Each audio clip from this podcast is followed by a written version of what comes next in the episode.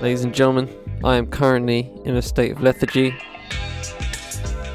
You could probably hear it in my voice, and the only reason why is because of one thing. It's because of Stardog.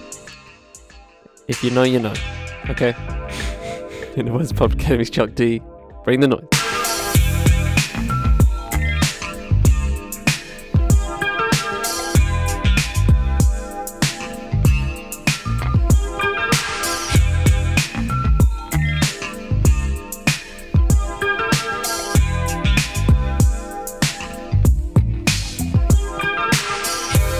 The Podcast Network.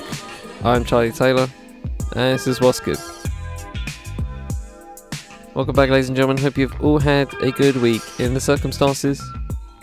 Let me tell you about my Friday. Eh?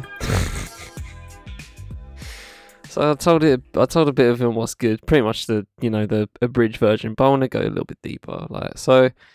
Um, yeah, so on Friday, I uh, well, hopefully you guys spun the the long read um, that I dropped that day, uh, which was about Top Boy, uh, feature Firecrack magazine.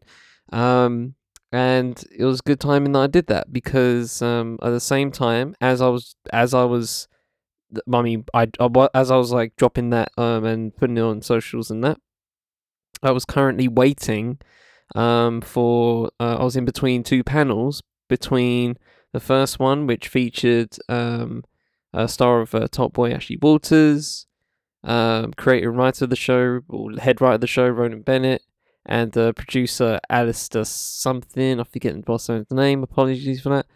And uh, yeah, you know that was kind of that was cool. And um, I mean, I've kind of skipped a lot of I skipped a lot of everything. Um, but it was at the Truman Brewery. Shout out to them. And it was basically this really open space, like kind of like a mini warehouse kind of space, right? Really open, open flooring. Um, and yeah, there was just like tons of um, just little photography pieces, um, some physical pieces, physical artworks like um, you know tracksuits from the two thousands, you know, Av- excuse me, Avirex jackets, yada yada. Um, there's like a table, like a little table, little plinth with um just uh just uh, old school Nokia phones, brick phones, you know what I mean, thirty three tens, all that stuff, right? Um, just peak 2000s vibes, and it was like uh, in the in the top corner, on the right corner.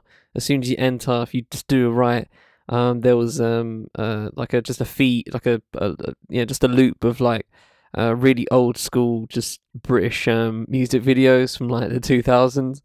Um, so some throwbacks on that one.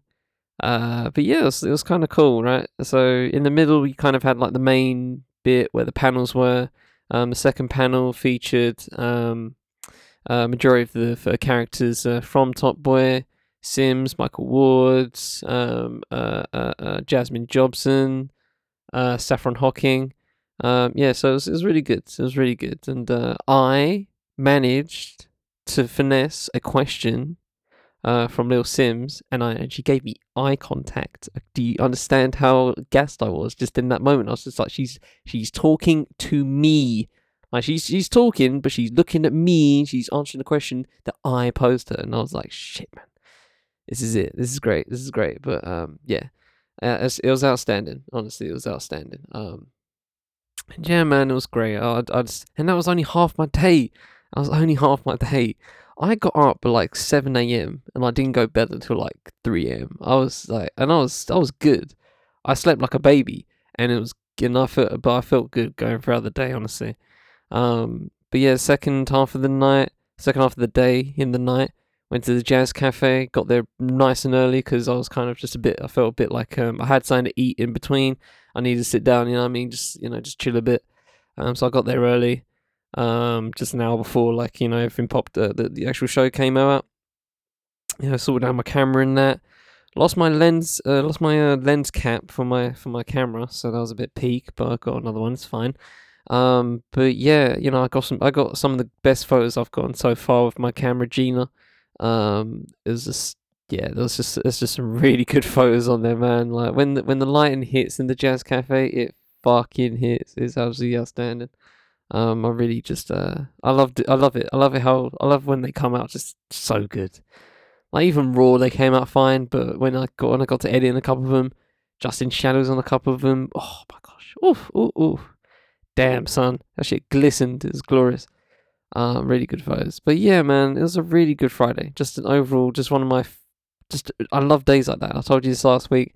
These are the days I live for, where you just spend the whole day doing, you know, enjoying the things you enjoy. And uh, it was very varied as well. You know, obviously one thing's a kind of like workshop. I did a lot of work. There was a couple of workshops as well. Met some good people. Did a bit of networking as well. It's kind of cool. Um, well, hopefully, um, so hopefully a couple from listening. So you know, salutes if you are. Um, but um, yeah, man, some really good stuff. Really good stuff overall. I can't complain. Um, but yeah, it's just those are the days I live for, man. Those are really the days I live for. But we have a show to get on with. Um, and yeah, so we have um have a, a politics, society, music, life um segments, uh, which kind of mean nothing at this point. But I just like to I just like to label them. Um, I've kind of removed the reasoning for them, but yeah, no, it, I, I just like having them there now. Um, I just like to have that variety, just to keep myself on my toes. Um, and yeah, so let's jump in. But formalities before we begin. Email, Twitter, IG, Discord, link, all that, all that, all that in the full show notes. Please go give these articles for a read, give them a read for yourself, and support the writers and make this show possible. And with that said, let the beat drop, and let's get into the show.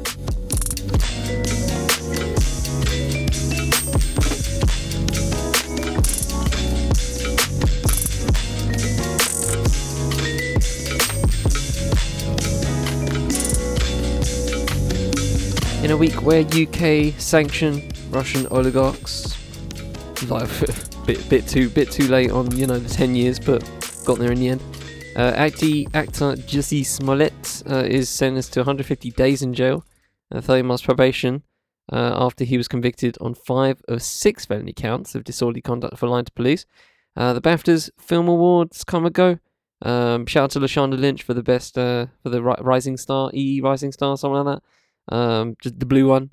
Um, really good speech and just uh, you know, couldn't think of a better person for that. Uh, Ukrainian President Volodymyr Zelensky uh, virtually addresses U.S. Congress, and lastly, Nazanin Zaghari Ratcliffe re- returns to the UK after six years in Iranian detainment. Um, shouts to that whole family. I know they've been um, going through a lot, and uh, yeah, man, that's just, that's just an outstanding moment. I can't wait to just get off the hit, get off here, and peep the news of it. Um, it's, it's, it's great. So let's begin with um, Ukraine Russo war, and um, this is just another angle towards it, more domestically, of course. Um, you know, currently I think um, Kiev is just being shelled constantly. Uh, Mariupol as well, being shelled constantly. Um, that's uh, kind of just the main ones, obviously. Um, but it's it's all it's all kicking off, man. It's all kicking off. But um, like I said, um, this is more to do uh, domestically, more to do on the British side, um, and just more inside. Um, because you know, uh, y- you guys can watch the news if you want to see what's happening. You know, to be honest. So, um, just going for something a bit different. So this is by Mr. Paul Mason, um, author, um, and contributing writer t- for the New Statesman, which is where this is housed. This is called "The Ukraine War Has Invalidated the Exit." Now, if you know, if you if you if you're new to the show, I haven't talked about the exit in a bit. So if you if you haven't if you're new to the show and don't know what I mean by the exit, it's the U- it's the UK leaving the European Union. I just don't like saying the B word because it is too casual for such a monumental occasion. So I call it the exit to make it just um, know, just, it just sounds more proper. Like just saying ugh, the other one just it sounds like a Brexit. Uh, sounds like a breakfast bar. You know what I mean? It's just, it's, it doesn't make. Uh, I don't like it. And funny, the first word is that word. So let's jump right in. Fuck's sake. The exit in its original form is dead, killed by the new geopolitical realities created by the war in Ukraine. I doubt that the UK will rejoin the EU anytime soon, but its whole attitude toward uh, to Europe will have to change on defence, on energy, and even on trade itself. To understand why, consider the delusional text writ- written by Boris Johnson introducing the Integrated Review, a comprehensive foreign and security strategy issued by Downing Street last March. The exit, he said, had set Britain free, quote, free to tread our own path, blessed with a global network of friends and partners, and with the opportunity to forge new and deeper relationships, unquote. The UK would be the buccaneering free agent, ducking and diving across Asia, the Americas, and the, and the Pacific, promoting free trade in place of established trading blocs and moving its armed forces into the Indo Pacific. Where is that freedom now? It has vanished for four reasons. First, China and Russia have forged a strategic economic alliance. The, de- the declaration, co signed in Beijing on 4th of February, effectively declared an end to the quote unquote rules based global order unquote, designed in 1945. In its place, Vladimir Putin and Xi Jinping have inaugurated an era of systemic con- conflict uh, where trade, information flows, and access to raw materials will move along paths determined by an alliance of militarized dictatorships. Second, because proximity suddenly matters, Western sanctions on Russia are reshaping the world economy. Though Russia represents only 3% of global GDP, the impact of removing everything from civilian aviation to credit cards and McDonald's will be felt worldwide. You, on- you need only watch how urgently America is scrambling to appease oil producing Venezuela to understand the importance of geographic nearness. Thirdly, we have entered an energy war that will last until the end of the carbon age. Well, even more reason to get out of the carbon age then, isn't it? Let's continue. The US is self sufficient in fossil fuels, Europe is not. If Putin switches the lights off in Italy and Germany, the two biggest guzzlers of Siberian gas, then no matter how quickly, quickly the UK government builds wind farms and nuclear power stations, will still be part of a con- continental energy crisis requiring continental solutions. Fourth, in this new situation, the European Union either becomes a global power, co equal to Russia, China, and the US, or it becomes the chessboard across which the others fight. Hard exit was always premised on the ba- on the breakup and decline of the EU. If that were to happen now, it would be a catastrophe for Britain and a victory for Putin. The emergence of systemic conflict mandates that Britain re engage with Europe on defence projects in space and even at the basic level of getting humanitarian goods out of Dover into Calais. The EU knows it must achieve strategic autonomy, the ability to defend itself, regulate its information space, and heat the homes of 500 million people without reliance on Russian gas, much faster than it imagined. Once it does so, the UK will become its satellite. By choosing the hard exit, uh, Johnson deliberately walked away from 70 years of British leadership in Europe. Who benefited? Ultimately, Vladimir Putin. The next government is going to have to rebuild trade, energy, space, space internet, and defense collaboration with the EU, uh, which means common standards and ultimately a common market. Dun, dun, dun, The xenophobes, little Englanders, and Putin stooges who inflicted this predicament on us should never be forgiven. Well, well, yeah, sure. You know, that's that's a, a standard procedure, all right, ladies and gentlemen. If you if all the homies hate uh hate the exit, right? I've I've said it before, and I'll say it again. The reason why I personally, you know, chose to um uh, I voted to remain and thought that was the most logical option was because we have we have things in place we weren't, you know, we weren't having, we weren't in a placement of an embarrassment of riches, okay?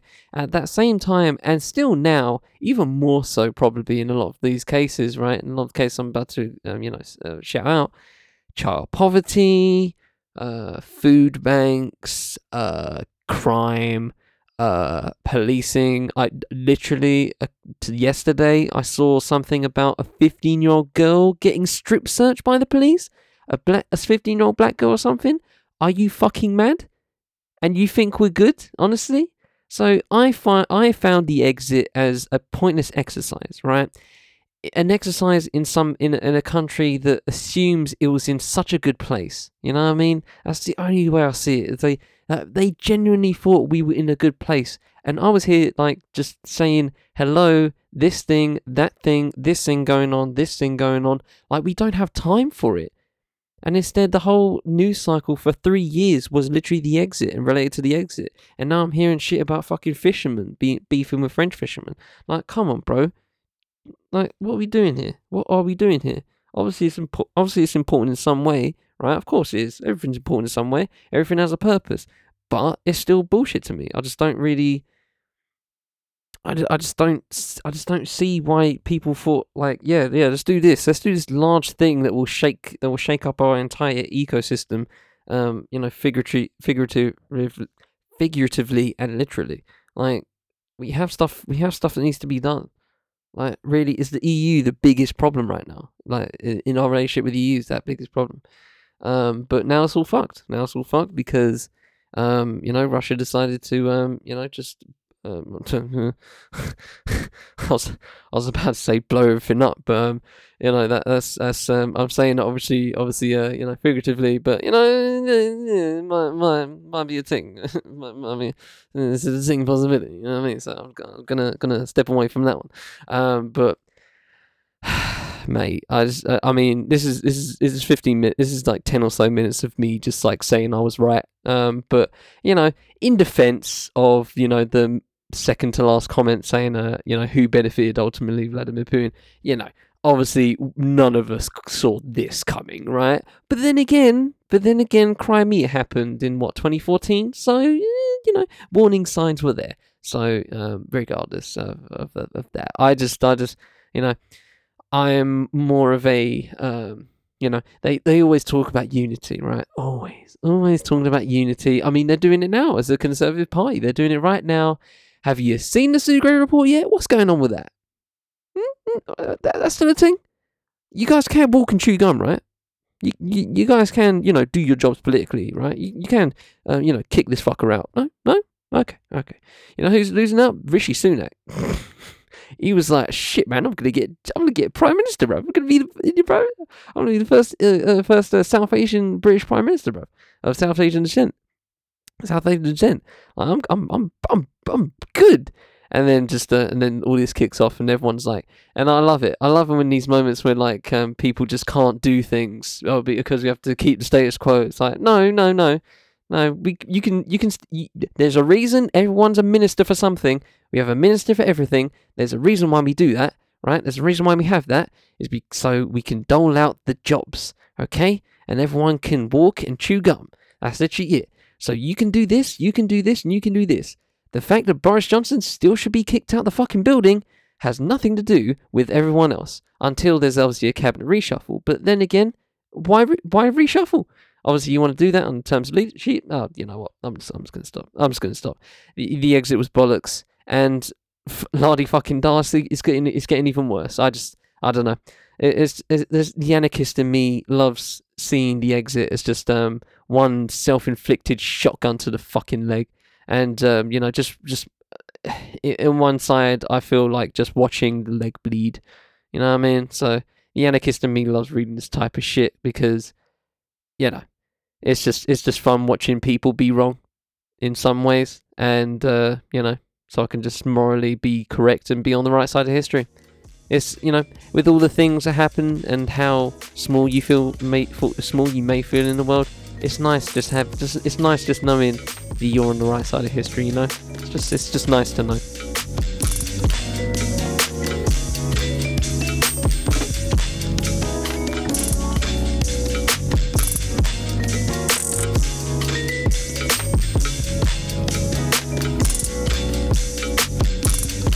Let's hop on to music, and I just want to say for the record, this will be the first and only time I'm going to talk about Kanye West, or Ye, as he likes, as he, as he, as he's, uh, I don't know if he's actually officially changed it or not, but people are titling it as Ye, so I'll respect that, I'll respect the man's name, but I'm not going to respect the person at all. Um, so this is um, an article I found, a little opinion piece um, via the Grio uh, by Miss Sil Lai Abrams. Um, it's called When Will the Cult of Ye Stop Absolving the Troubled Genius? And um, yeah, I think uh, you know it's easy. It's easy enough to, to gather where this is going to go. So let's jump right in. Depending on who you ask, the artist formerly known as Kanye West, now known sim- now simply Ye, could be considered abusive or a genius, or as he says, a genius. Obviously spelled like the uh, the Netflix documentary. With regard to the former characterization, it's a simple statement that at first glance comes off as acu- accusatory or inflammatory. Yet, in light of what we have recently seen uh, play out in the public arena, what had been whispered, uh, whispered about in entertainment industry circles, has emerged with a roar. It is impossible to ignore Ye's torrential dig- digital, verbal, emotional, and psychological harassment of his estranged wife, Kim Kardashian, and, by extension, the effect it may have on their four children. After years of gawking and gleefully reporting, the media machine has finally begun to acknowledge that Ye's response to Kim's divorce petition is more than fodder for laughs, or an opportunity to engage in schadenfreude uh, due to the love-hate relationship society has had with Kim. His use of Instagram to inundate her with her and her new boyfriend Pete Davidson, or as Ye calls him, Skeet, uh, with all all caps rants and me- excuse me and memes um, have ranged from pitiful and cringeworthy to out and out psychological warfare. A narrative has arisen around Ye that heralds him as a wounded puer aeternus, uh, or eternal child. Thank you for saying what that is. Um, he is alternatively, alternatively and simultaneously a creative genius and the enfant terrible of hip hop. His erratic and even allegedly physically aggressive behavior was initially attributed to his grief over the 2007 death of his beloved mother, Donda. In 2018, he disclosed he had been diagnosed with bipolar disorder two years prior when he was involuntarily hospitalized with, in November of 2016. His transparency opened the doors for sympathy and empathy from a public that had been cast- castigating him for his increasingly frequent public meltdowns. Nearly half a decade later, Ye's behavior continues to spiral, and public online conversations have shifted from discussing his mental health to armchair analyses of his en- escalating antics. Whatever goodwill he garnered from the initial disclosure of his mental health challenges has begun to evaporate since Kim went public with a new romance. In the song and video for Easy, the single he released last Wednesday, Ye not only fulfills his murderous fantasies about Skeet, even goes as far as to say in his lyrics that he refuses professional psychological intervention. Quote, Mr. Narcissist, tell me about my arrogance, he rhymes. No more counseling. I don't negotiate with therapists, unquote. Accordingly, Ye- Ye's well documented struggles with bipolar disorder can no longer lead, I think it's lead, or lied, uh, his treatment of others. His actions towards Kim, their children, Davidson, and everyone else in his orbit are no longer seen as um, anomalies, but the norm of his oeuvre. Uh, his current actions are just the latest in a long list of alleged and reported conduct that has spanned over a decade. Ex girlfriend Amber Rose has detailed his 10 year bullying campaign against, uh, against her following their 2010 split. Accounts of abusive behaviour aren't limited to the internet. This January, he was named as a, a suspect of a criminal investigation for an alleged attack of an aut- autograph seeker. In the maelstrom that is the world of Ye, widespread condemnation of his arguably abusive exploits can shift to fawning and sympathetic in, in a matter of hours, as evidenced during the premiere of the Netflix documentary on his life. Once again, the focus is on Ye's wounds, Ye's dreams, Ye's trials, Ye's heartbreaks and once again a distracted public averts his eyes from the seemingly daily trauma inflicted on the wife he won't let go, and potentially the young brood as well. Both past and present, the reports and allegations are damning. Digital bullying, messy breakups, public meltdowns, accusations of unpaid wages, Instagram wars, slander, emotional intimidation. A less talented person would have lost all credibility long ago, never mind if they were a woman, particularly a black woman. One need only to look at the public perceptions of Azealia Banks, who has also called out Ye's actions in recent months. Ye, however, is not just a self proclaimed creative genius and, quote, greatest artist that God ever created, unquote, but a man widely considered one of the most prolific musical artists of his generation.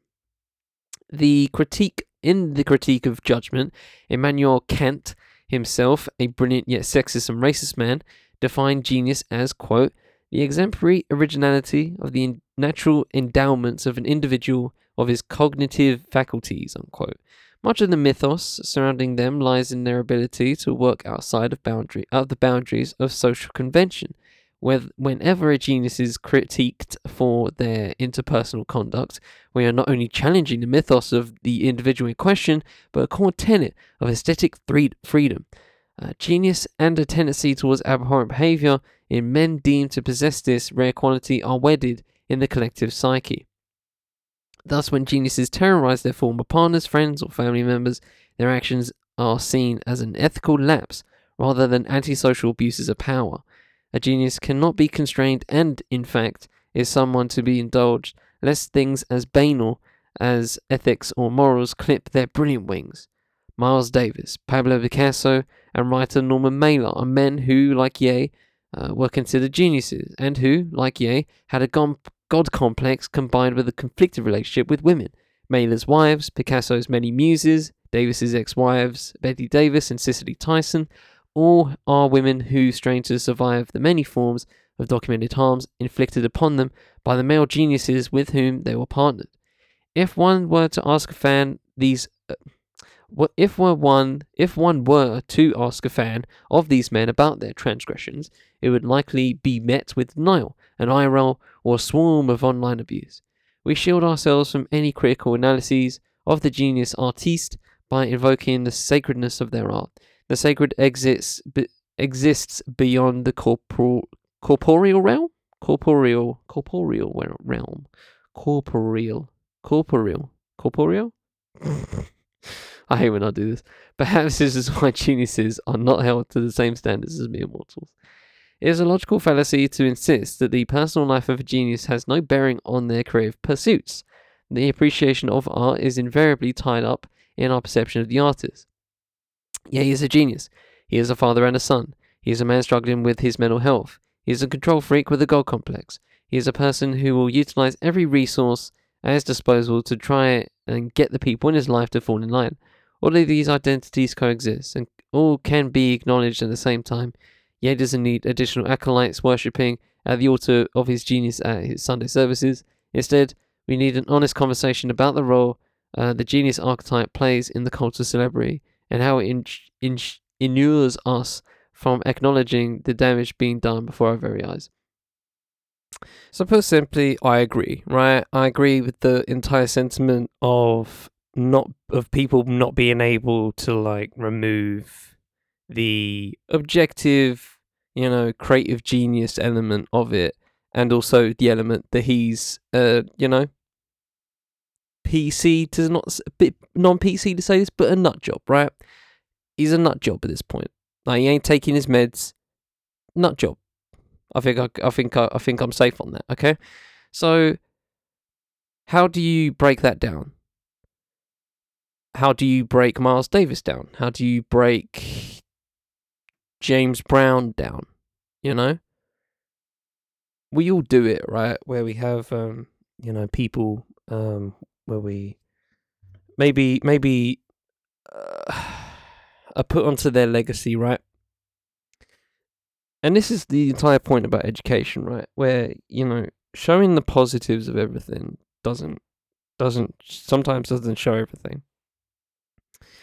You gas up Winston Churchill for being the person to win, you know, to help to lead the country into uh, into victory at World War Two, but then also for uh, but then forgo the fact that you know he was basically like you know Indians, right? it's like just just Google, just just Google Winston Churchill, India. You're gonna get some information there, ladies and gentlemen. You're gonna get some information, okay? And this is the thing: you have to put a certain word. You can't just put Kanye West because it's then just, because it's just going to show you that he's a producer, a rapper, an artist, and they're just going to show you a couple of albums he's dropped, right? He's just going to show. They're going to show you, you know, top songs, right? That's what that's what the search engines will show you. Okay, so what do you do with that?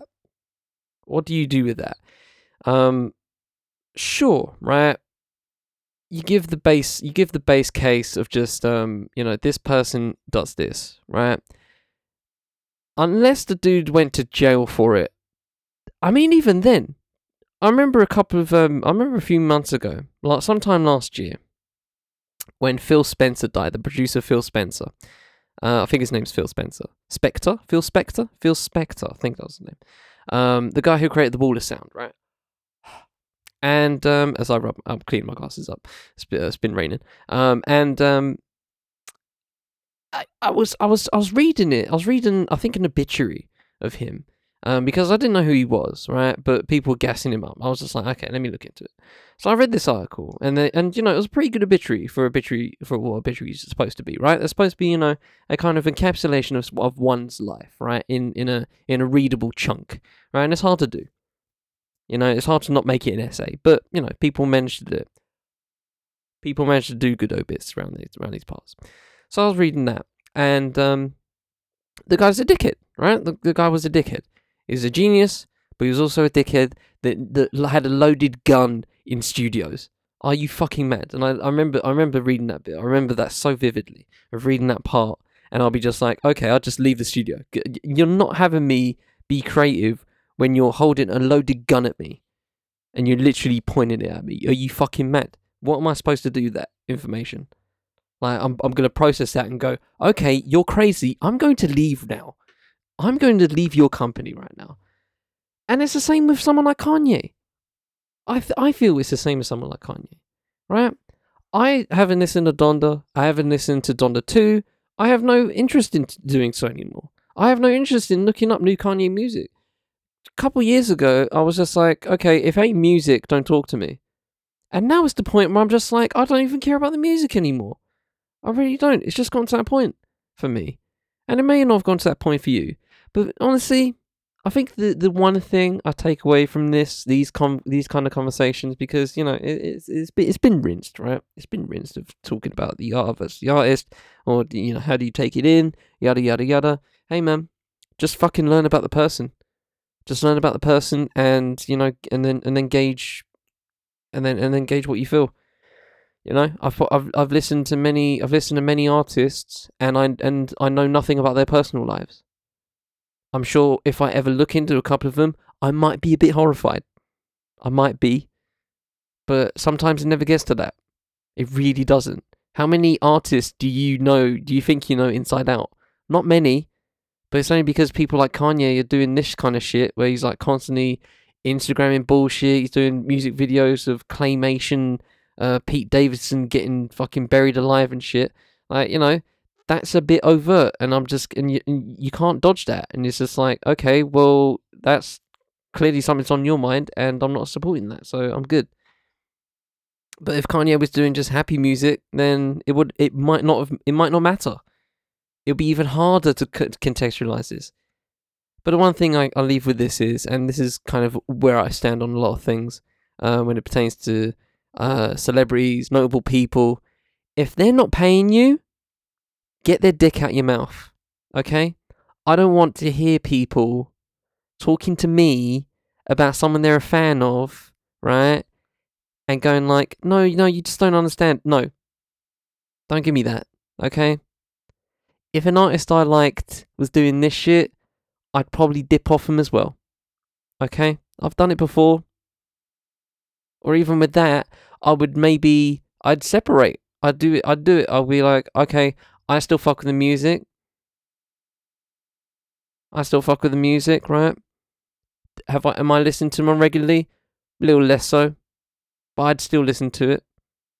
It's only when it gets to the point of like, I don't know, R. Kelly, where it's like you can't separate the music there because he's literally talking about women. Well, he's talking about girls in a lot of the in a lot of the senses, and it's easy to make that connection. And the dude went to jail for it, rightly so. You know, and Kanye's doing a very similar thing, not a, not not in a criminal sense, or maybe in a criminal sense in terms of harassment and you know online stalking in some ways, right? You can make an argument for that, right?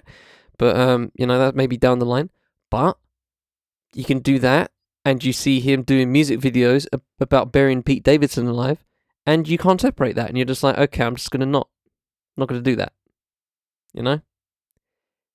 Art is interesting in that way where you know if they're just outwardly harping on that certain subject that you may not may or may not agree with then it's kind of hard to separate it but if it's someone like uh you know if it's someone who just you know i don't know deals drugs but instead but does music about sitting by the bay then you can you can separate that just some sometimes you can't. Just sometimes you can't. Even more so when it comes to jazz. Or what the fuck you can do, Miles Davis? He just plays he just plays the fucking trumpet, bro. he, he just composes and, play, and plays the trumpet. What does that have to do with um you know what, what he did to Cicely and Betty Davis, right? And this all comes off as a bit um. I'm sure this comes off as a little bit as um you know just uh not taking the situation seriously, but I th- I, I think I do. I think I do in in most cases. I think rationally, and my rational thought towards Kanye is the dude's clearly not well, not well, and I'm not I'm not supporting it. I'm not supporting any of that. I just don't care. If he wants to get help, he can get help. He's good. He's good to get help. He's he's a very notable person. He can find help, but he's choosing not to, and I'm not choosing to fuck with it anymore. Simple as.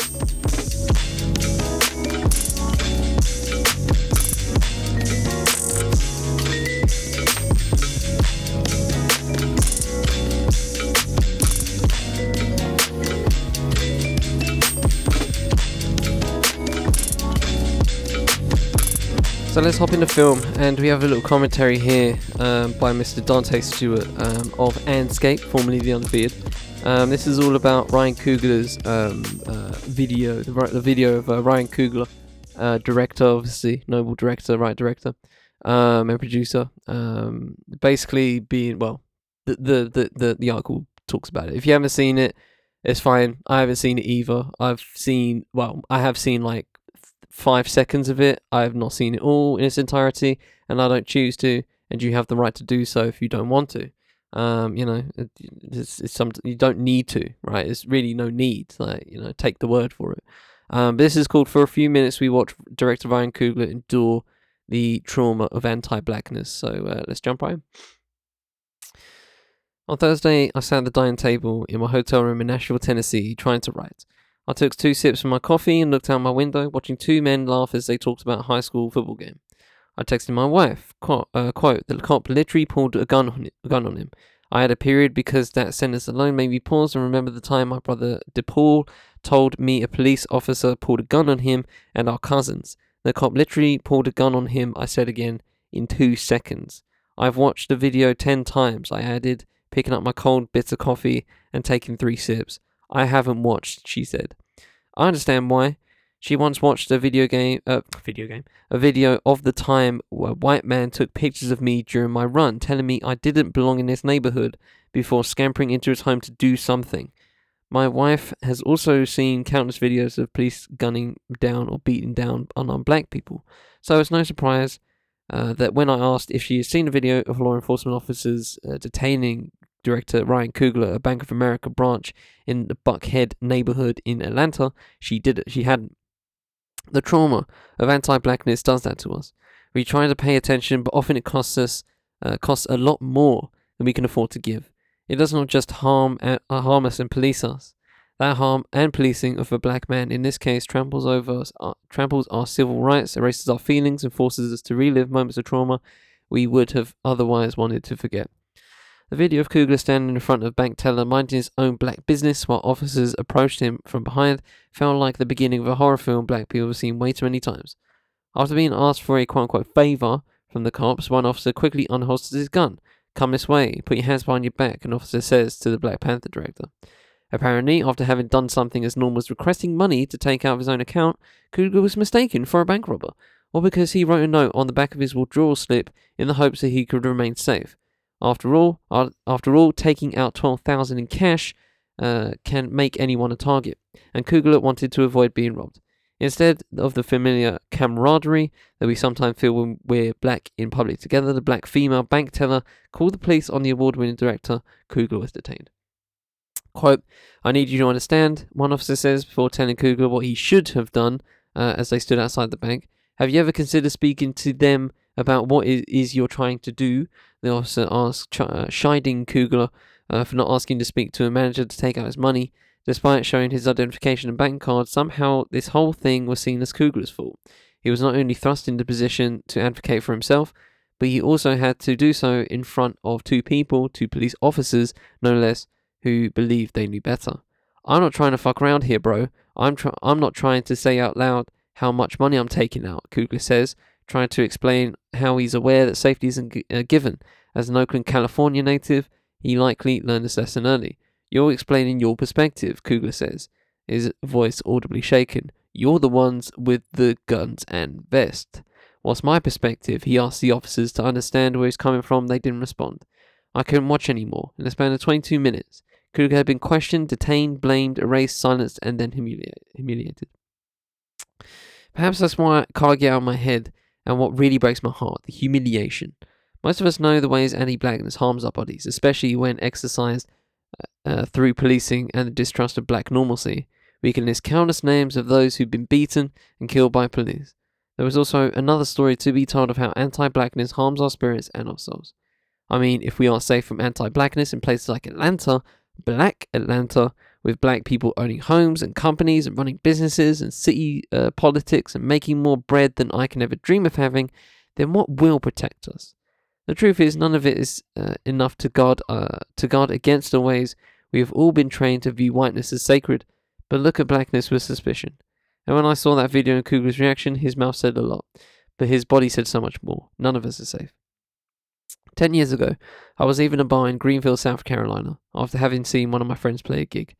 My Clemson sweatshirt, uh, the ones were given, uh, ones we're given as a football team to wear before games, couldn't stop the penetrating chill of that evening or the cold looks of the cops who stopped me just 15 minutes later.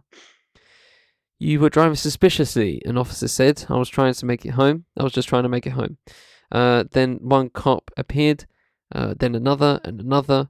I was sitting in my car calling my mother. A police officer shined his light in my face, uh, looking at me and then back to another officer.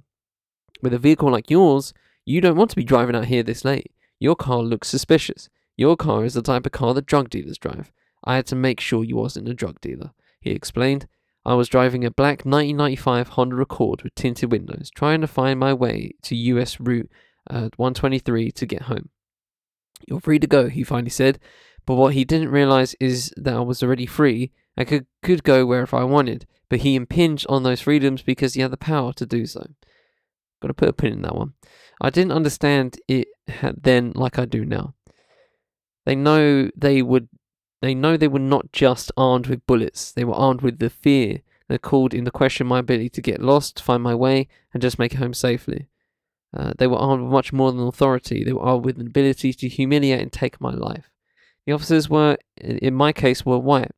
Uh, the officers and bank teller in Coogler's case were black. We both lived to tell the story, but we also live to carry the hurt. Let's be clear about this. Anti blackness is never far away, and racism is not just about white men in white hoods doing terrible things to black people. It's also about the ways in which we, uh, black people, can also treat other black folks as criminals without any concern of what can happen or how much it takes from us. Uh, you were born where you were born and face the future that you face because you were black and for no other reason, James Baldwin writes in the intimate reminder to his nephew in The Fire Next Time. Another quote The limits to your ambition were thus expected to be settled. You were born into a society which spelled out with bl- brutal clarity that in as many w- and in as many ways as possible that you were a worthless human being. Unquote. And that clarity and those limits and that worthlessness is not just policed by white people, it is also policed by people who look like us, and we need to be free from it. Baldwin is clear this is not given. It is something that we have learned and have been forced into. This world forces black people to endure much more than we ever should. No matter how much we run, or how much we make, uh, or how much we try and do things, quote unquote, the right way, it can be impossible to keep our bodies and spirits safe from the terrible ways people see us. Uh, and the ways in which we see ourselves. And at some point, what happened to Coogler, what happened to me, will happen again. Black people should not have to should not have to be perfect or seem perfect, and or say uh, do the right things in order just to simply exist. There are those commenting online that argue Q- uh, Coogler should not have worn sunglasses or a mask despite coronavirus pandemic, still claiming a thousand a day, or that he should have made his request out loud.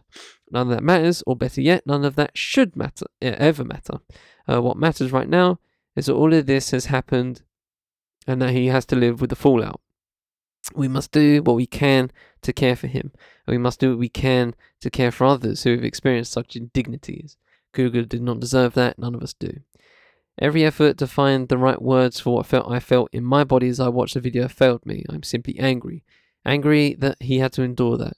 Angry and angry someone black was a catalyst for his pain. I'm angry how he'd been blamed and angry others will use this story as a weapon against others in our communities, like black women and LGBTQ people, who are silenced and erased. I am angry that what should have been an easy transaction became a traumatic experience. I am angry that I have to talk to my son about what could happen in your home, in your car, in your school, and now at the bank. But more than anger, I feel profound sadness and deep compassion for Coogler and so many like him, like me. We don't just deserve to be free, we deserve to live in creative fail and dream and be ordinary in peace. Quote, the situation should have never happened, Coogler said in a statement to Variety. However, Bank of America worked with me and addressed it to my satisfaction. We have moved on, unquote. That this incident happened as he is finishing up the sequel to the blockbuster hit Black Panther is not lost on me. Sadly, to do what we have to do and create what we have to create, we are forced not only to endure racism, but also not be stopped by it. I don't think anyone should have to be so superhuman and fantastic to have to move in the world that way. But we do, and we feel it, and that makes us human. Okay, so that's the full arc right there. And, um, yeah, man, I, I don't really have uh, much comment on it. Um, like I said, I haven't seen the video, and I don't really intend to. Um, you know, I can take, I can read something like that and completely get where it's coming from, right? And I don't, fi- and oh, well, I was about to say, um, you know, you don't have to be um non-white to understand, but I don't know, man. I don't know. Sometimes you, sometimes people just don't get it. Most of the time, people just don't get it. That's why I like the Irish. You know, like they, like the Irish always, the Irish get it. Like they get oppression because they too have been oppressed. You know, you don't go through something like the Troubles and not, you know, have a, a an, an acute understanding. I'm gonna r- roll back quickly to like um uh to to to my event on Friday that I talked about at the start of the show. Um, Ronan Bennett, who is white by the way, he's he's white, he's Irish, um, and uh, obviously creative top boy, right? And someone asked that question. Someone someone asked, as you know, a white creator, um, you know, how do you uh how do you uh f- correctly um you know view black people in your scripts? Um and how do you you know can you how do you do it in you know in terms of like empathy yada yada right? The question was different but you know you, you can see where i'm going with it and you know he, he made a good answer in the fa- and she kind of led him to it by saying you know she's part irish right? And um you know people are aware of uh, the troubles and stuff like that. Um when you when when hey man when babylon squeezes you down everyone uh, everyone else who also is also being squeezed by babylon sees it you know? And that's why I, I have this, I have this weird affinity for like um you know uh, uh, Irish and and uh, Liverpudlians as well. I just have a weird affinity for them because like they they they they specifically understand you know just uh the bullshit that comes about right? I'm not saying they have the same well i don't know. I can't say. I can't I haven't experienced their pain. They haven't experienced our pain as non-white people. But there's an a kinship there's a kinship there and i really respect that that's kind of a, that's kind of a tangent from you know the overall story and you know i feel bad for uh, ryan cougar of course um that's just uh it's just and, and, it is it is genuinely I didn't know that the bank teller was black, and I didn't know the police officer was black, and I and that that really that really makes you think. Like that side of it really makes you think, because you know you just assume, right? You just assume the cop is white. You assume the bank teller was white. You just assume, right? I was thinking of the scene in uh, The Harder They Fall where um where Nat Love has to and Cuffee have to uh, rob the uh uh I think it's called White Town or something where the town is white and just full of white people. I, I was thinking of that, right? And the, I, I saw in the couple of second video I saw the Bank of America building was very white. It just it just fit my it just fit my brain. Um, but I didn't I didn't see the bank teller. She was black. That just that, that side of it. I don't have time to break that down, honestly. But um, I think that's the main thing I will leave this um, leave this story with. Just thinking about that and um, that's why I, anti-blackness. That's why the term anti-blackness is used here, um, because anybody can be anti-black. Even black people can be anti-black, right? And that's that's the that's a layer that that is so rarely um, that's so rarely tackled because we're still trying to get people to understand the baseline of just what racism is and white and what white then the next level of that is whiteness and then the next level of that is anti-blackness we haven't even got to whiteness properly yet like uh, pe- people just get so confused when people try and explain that it's so it's it's, it's jarring um but yeah man just um I don't know, man. Anti-blackness. Wow. Here's definitely a thing, and um, yeah, something um, I'm definitely gonna be thinking about after this.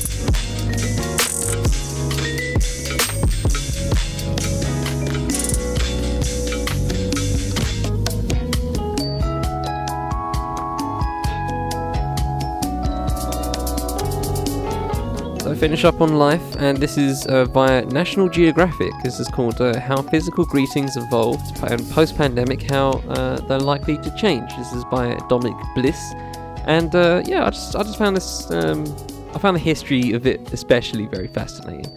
Um, they they literally start off with like um, different uh, ways, different methods of greetings, physical greetings, and um, you know, most of us use, uh, you know, that classic handshake, a hug, right, a kiss and a hug, or a, bit of dap. You know what I mean? Uh, you know, a, you know, spud. You know what I mean? So, you know, we we have a few, but um, you know, there's there's there's a there's a lot of variety in a lot of cultures, and I find that interesting. So, uh, yeah, let's just see let's just see how this goes. Uh, let's jump home. In New Zealand, they rub noses. Tibetans stick out their tongues. In Zambia, they like to squeeze thumbs. Uh, weirdly rhymed. Uh, on the Polynesian island of Tuvalu, they sniff cheeks. The Maasai people, uh, tribes people of Kenya, are known to spit on the ground.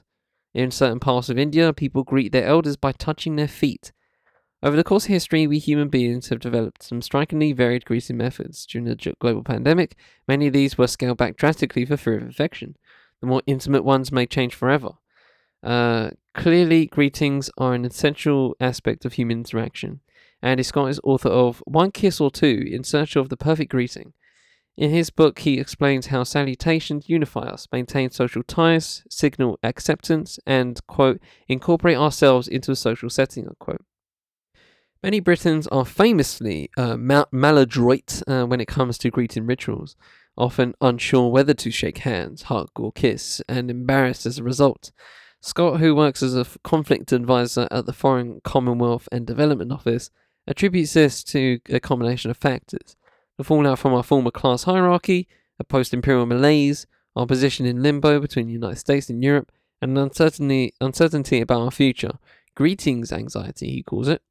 More recently, Brexit has underlined any perceived divide between Britain and continental Europeans and their assortment of kisses and tactile gestures.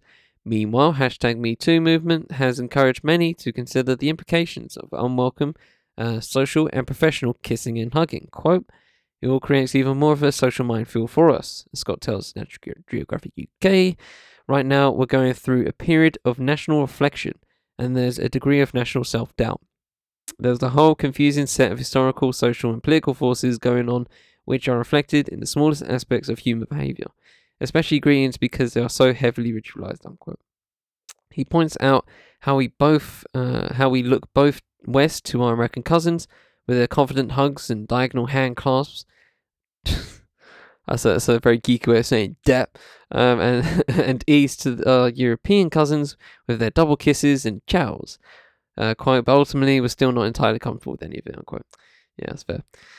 Um, even so, there are certain benefits to our awkwardness and clumsiness when greeting people. Quote, it certainly allows us to fall back on humour, Scott adds. I guess, ironically, through messing up our greetings and being able to joke about them, we perform one of the fundamental tasks of greeting, which is to relax each other and create bonds. Unquote. In his book, Scott analyzes various stages of human salutations in detail. Spotting someone from a distance, we initially wave. On coming closer, we might flash our eyebrows, smile, and toss a head before delivering a hi or a hello. Close up is where the rituals become more complicated, depending on where in the world you find yourself. As Scott notes in the Victorian era, British anthropologist Henry Ling Roth point, pinpointed over 150 different greeting variants, uh, ranging from clapping hands, pressing thumbs, and clicking fingers to patting stomachs, slapping breast.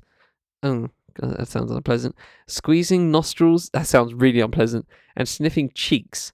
Uh, fortunately, nowadays, certainly in the Western world, the most common, of course, is the handshake. As with most human behavior, there are, are pragmatic roots to the gesture. Waving or extending an empty right hand proves you're concealing, not concealing a weapon. Shaking a stranger's hands would dislodge a knife hidden up a sleeve. Uh, some historians suggest shaking hands later became universally popular thanks to the influence of 17th century Quakers, who deemed it a more egalitarian alternative to doffing a hat or bowing. Estimates vary, but an off quoted figure is that most of us will shake hands around 15,000 times during our lifetime. Quote, uh, the beautiful thing about the handshake is that it's so egalitarian, says Ella Al Shamahi, a anthropologist, natural geographic explorer, and author of The Handshake, A Gripping History. That's a nice title. Uh, continuing on the quote, if you think about the Middle Ages in Europe, there were so many hierarchical greetings uh, because the society was really hierarchical and sexist. And as democracy is on the rise and gender equality is on the rise, you see those other greetings in the cur- like the curtsy and the bowing and the kissing on the hand are falling by the wayside. I miss kissing by the hand, man. Just you know, wow, you know, just, I respect it. I respect that. It's, it's very. I, I respect the. I respect. I respect the respect of it. You know what I mean? Anyway, uh, the only ones that remain are re- these really egalitarian ones. The handshake is so wonderful as as it's about reciprocity. It's a mirror image of yourself, unquote. But even this simple gesture has spawned dozens of variations, ranging from the diagonal hand clasp, uh, the fist bump, and the high five, to the double handshake or the elbow grasp, and then a variety of secret handshakes employed by organizations such as the Freemasons. Okay. Uh, and just, you know, general. Uh, uh, okay. Uh, then come the hugs and the kisses, which is where Britons so often, so often find themselves out of their comfort zone. While the all-embracing hug stems from our childhood need for parental warmth and emotion, the swifter patting of the back may originally have been a subtle form of frisking to check guests weren't hiding weapons behind their backs. Interesting. Did not know that. Uh, kissing is more complicated, uh, as is this name. Uh, Irenaeus Eibel, Ibed, I, Ibez, Ibezfeld uh, was an Austrian uh, ethno- ethnologist in his book, oh, fucking hell, Indoctrinability, Ideology and Warfare, Evolutionary Perspectives. Can we have like a word, just, you know, just less than 10, 10 syllables? That'd be great. Um, he explained how lip to lip kissing stems from the practice of premastication. Premastication. There you go. Premastication or kiss feeding between mother and child. Andrea Demir- Demir- Demirjian uh, is author of Kissing Everything You Ever Wanted to Know About One of Life's Sweetest Pleasures. Uh, she highlights another theory that prehistoric humans would taste each other's saliva in order to assess whether a potential mate was healthy or not. She says that after the Black Death swept across Europe in the 14th century, mouth to mouth kissing sensibly evolved into kissing, uh, into the less contagious cheek kissing. Yeah, I'm sure. Over the last two years, our own modern day plague has expunged virtually all physical contact. However, as Scott says, for many British people, social distancing may have been a blessing in disguise. Quote, it was the perfect excuse to neither shake hands nor hug. The pandemic gave us a certainty. For some people, it was a relief because the physical intimacy was taken out of greetings, and that's something many struggle with, particularly when confronted with somebody where the relationship is not fully developed or where you're not quite sure where the social expectations are uh, where the thought of going in for a kiss and a hug can fill you with fear, unquote. All of which begs the question how will we greet one another once the pandemic has fizzled out completely? Scott says history will, as history suggests, will gra- we will gradually turn, return to our old ways. Indeed, after the plagues of Middle Ages and Spanish flu in the early 20th century, humans gradually learned to kiss and hug again. However, even before the COVID pandemic, British forms of salutation were evolving, affected by uh, multiple factors ranging from age, uh, social class, and geography to changing social attitudes in light of movements such as Me Too. But to Al Shamahi, uh, the pandemic shouldn't cause us to reject con- contact out of hand, so to speak. Quote, I think touch is absolutely essential in greetings, to do with a whole pile of things. Uh, touch generally de-stresses us. There's some there's some data there's some much data K editing.